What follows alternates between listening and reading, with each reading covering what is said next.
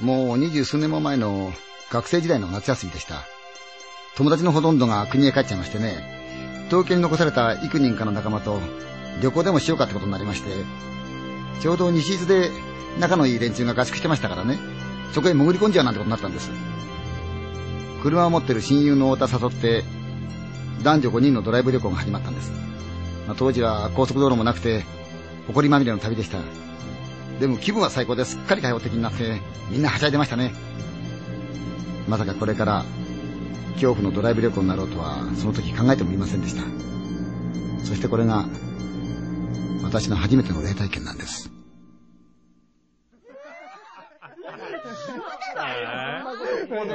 うわな、なんだよ。おい、どうしたんだよ。私たちの二つ前を行く車に真っ黒な物体がぶつかって弾き飛ばされたんです。続く車が床切れずにそれ引いちゃったんです。急ハンドル切ってかろういてかわしたんですが、我々が見たものは引かれたばかりの黒猫の死骸でした。それはまるでこれからの旅を暗示するかのようでした。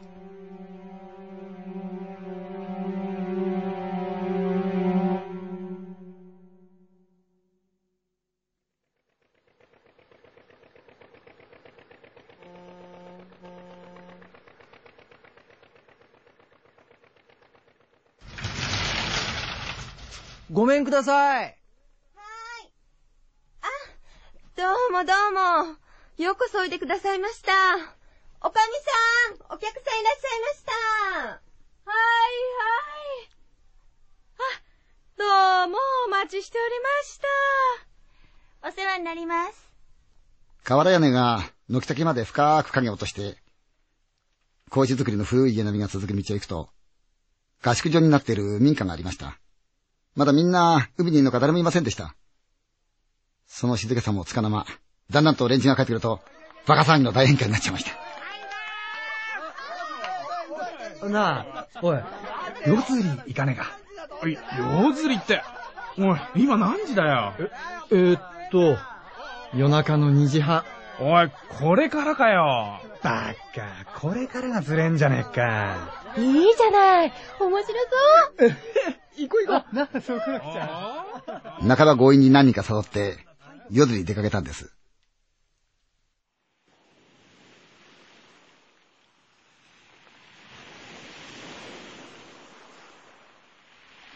浜辺は真っ暗で、かすかな月明かりにポツンと飛び出たような小さな岩場があったんです。民宿のおばちゃんから聞いた弁天岩だとすぐにわかりました。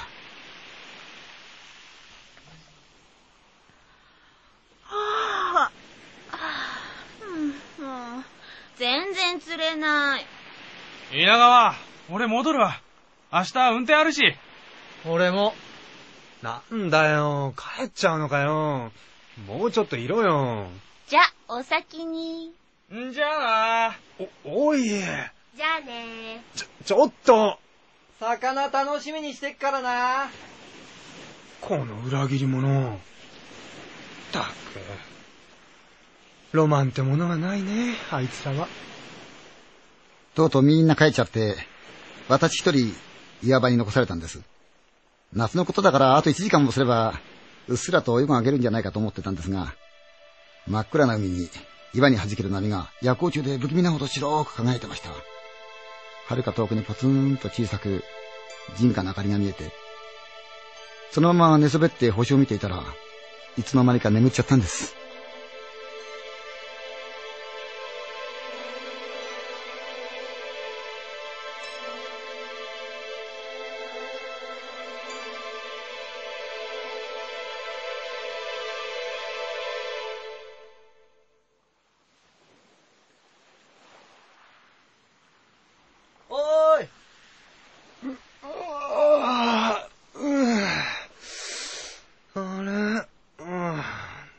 ちゃったのか。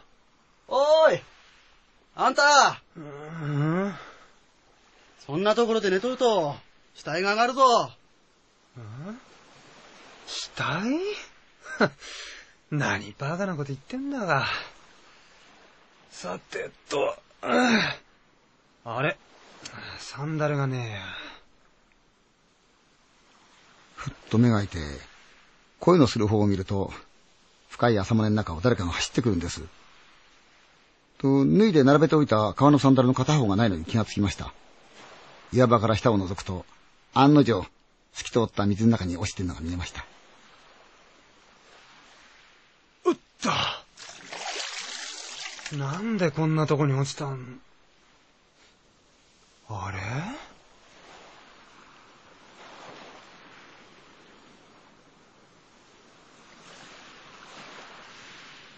胸ほどの深さなんで、ひょいと潜ってサンダルを拾い上げました。岩場の下は大きくえぐれていて、そこに流れ着いた藻が顔を上げた瞬間にピターッと顔に絡みつきました。それ、藻じゃなかったんです。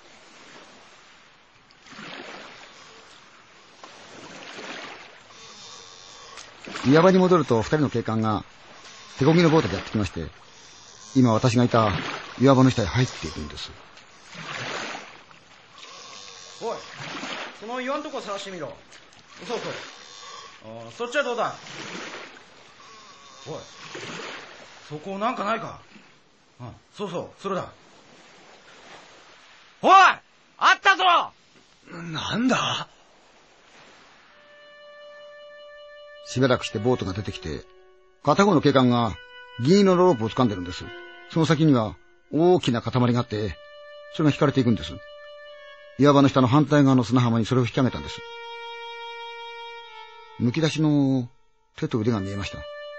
紫がかっていて、ところどころが薄黄色の斑点になってるんですね。水死体でした。腕の数が多いやと思ってみたら、2体ありました。お互い紐でぐるぐるに結び合って、心中死体だったんですね。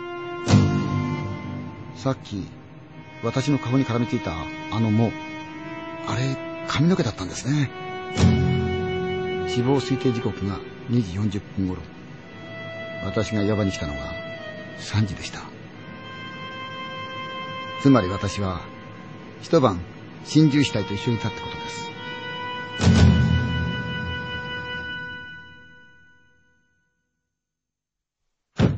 です。それじゃあ俺ら、山中湖の方行くから。うん。それじゃあまた。気をつけて。ああ、お前らもな。じゃあな。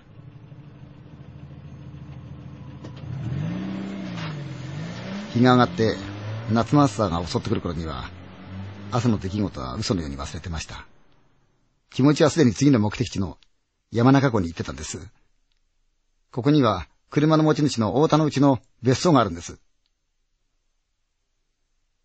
別荘についてみると、そこには親戚の一家という方が使ってまして、四つの空き家を紹介してもらいました。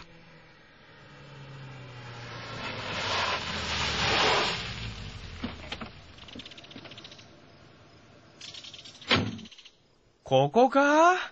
うわ、なんか古いな。ちょっと気味悪いな。当時の山中湖の周囲というのは、お店もほとんどなくて、ただ木々がうっそうとしてましたね。湖のすぐ近く深い緑に囲まれて、その屋敷はありました。大きな瓦屋根のかなり古い木造で、武家屋敷を思わせるような作りで、庭の隅に古井戸がありました。私たちは庭に面した大広間を使うことにしたんです。で、玄関を使わないでそのまんま庭から出入りしてました。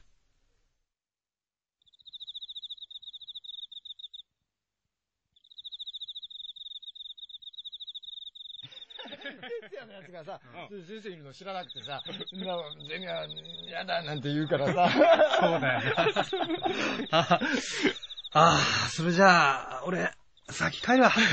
え？もう帰んのかよ。ああ、ほら、夕べ、変な眠りだったから。気分が良くてかなり飲んじゃったんですね。みんなと外へ出かけたんですけど、一人先に帰って寝ることにしました。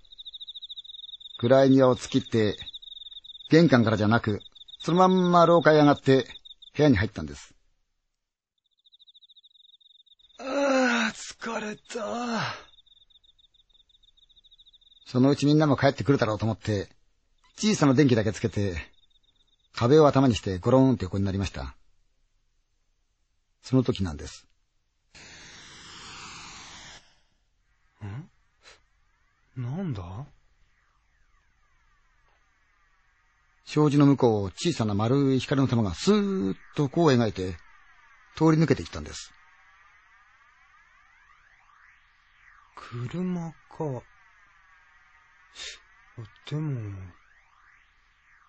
そんなわけはないんです。家の周りはうっそうとした木々が囲んでますから、車のヘッドライトが届くはずがないんです。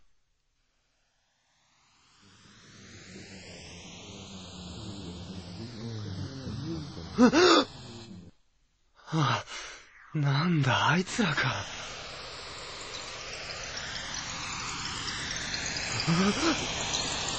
なんだ、この音。う わ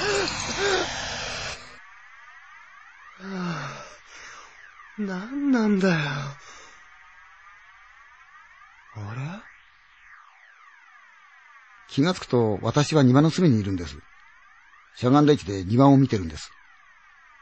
と、井戸のところに白い縦縞のようなものが現れて、それがさーっと次第に人の形になっていったんです。あれ？ぼ、坊さん？白い衣装に黄色い布を巻きつけたような姿で、白旅履いて、髪は剃ってましたよね。私はお坊さんに見えました。よーく見ると下駄は履いてないんです。その分、ほんのわずか浮いてるようなんです。ゆっくりと小さな歩幅で歩き始めました。なのに滑るように速いんです。私の前を通り過ぎて、大広間に向かっていくんです。ガラス戸を開けて、廊下を上がろうとしてるんです。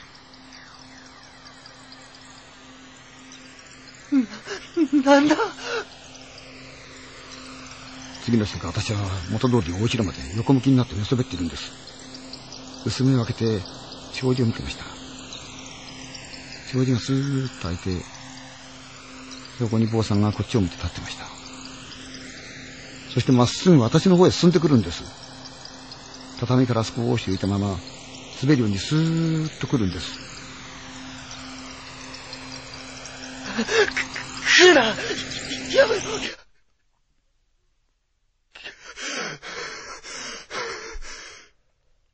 消えた。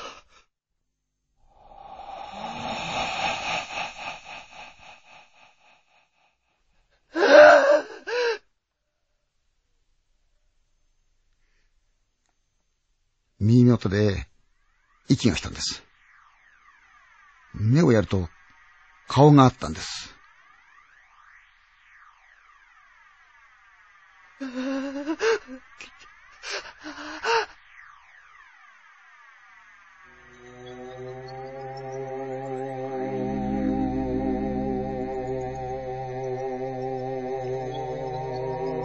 今日のようなめき声のような部屋中をぐるぐるぐるぐるぐるぐる回るんです。体が固まって動かない。金縛りなんです。全身からものすごい汗が噴き出しました。突然それが止んだんです。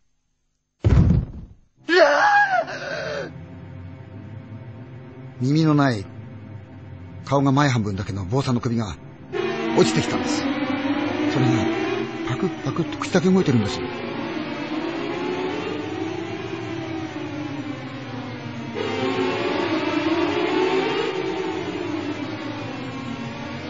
意識が遠くなりました。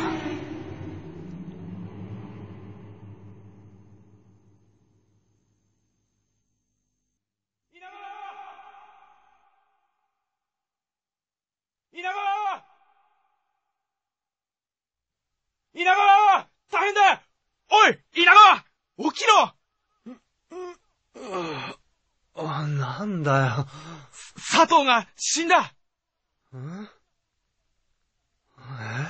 今、連絡が入った。えなんなんだよ。海で水死体で発見されたって水死体？後輩の佐藤が水死体で発見されたんです。昨日我々が後にした西伊豆で、私たちが引き上げた後、海に出て、波にさらわれたというんです。東京へ帰った私はいつも通りの生活に戻りました。後になって分かったことですが、我々が泊まった屋敷というのは、山中湖で行方不明になったり、自殺した人々の水死体が上がるポイントのすぐ近くにあったんです。上がった遺体をあの井戸で洗って、一人手が来るまで大広間に安置していたんですね。もう二昔以上も前の出来事なんです。あの夏の記憶は今も鮮明に焼き付いていますね。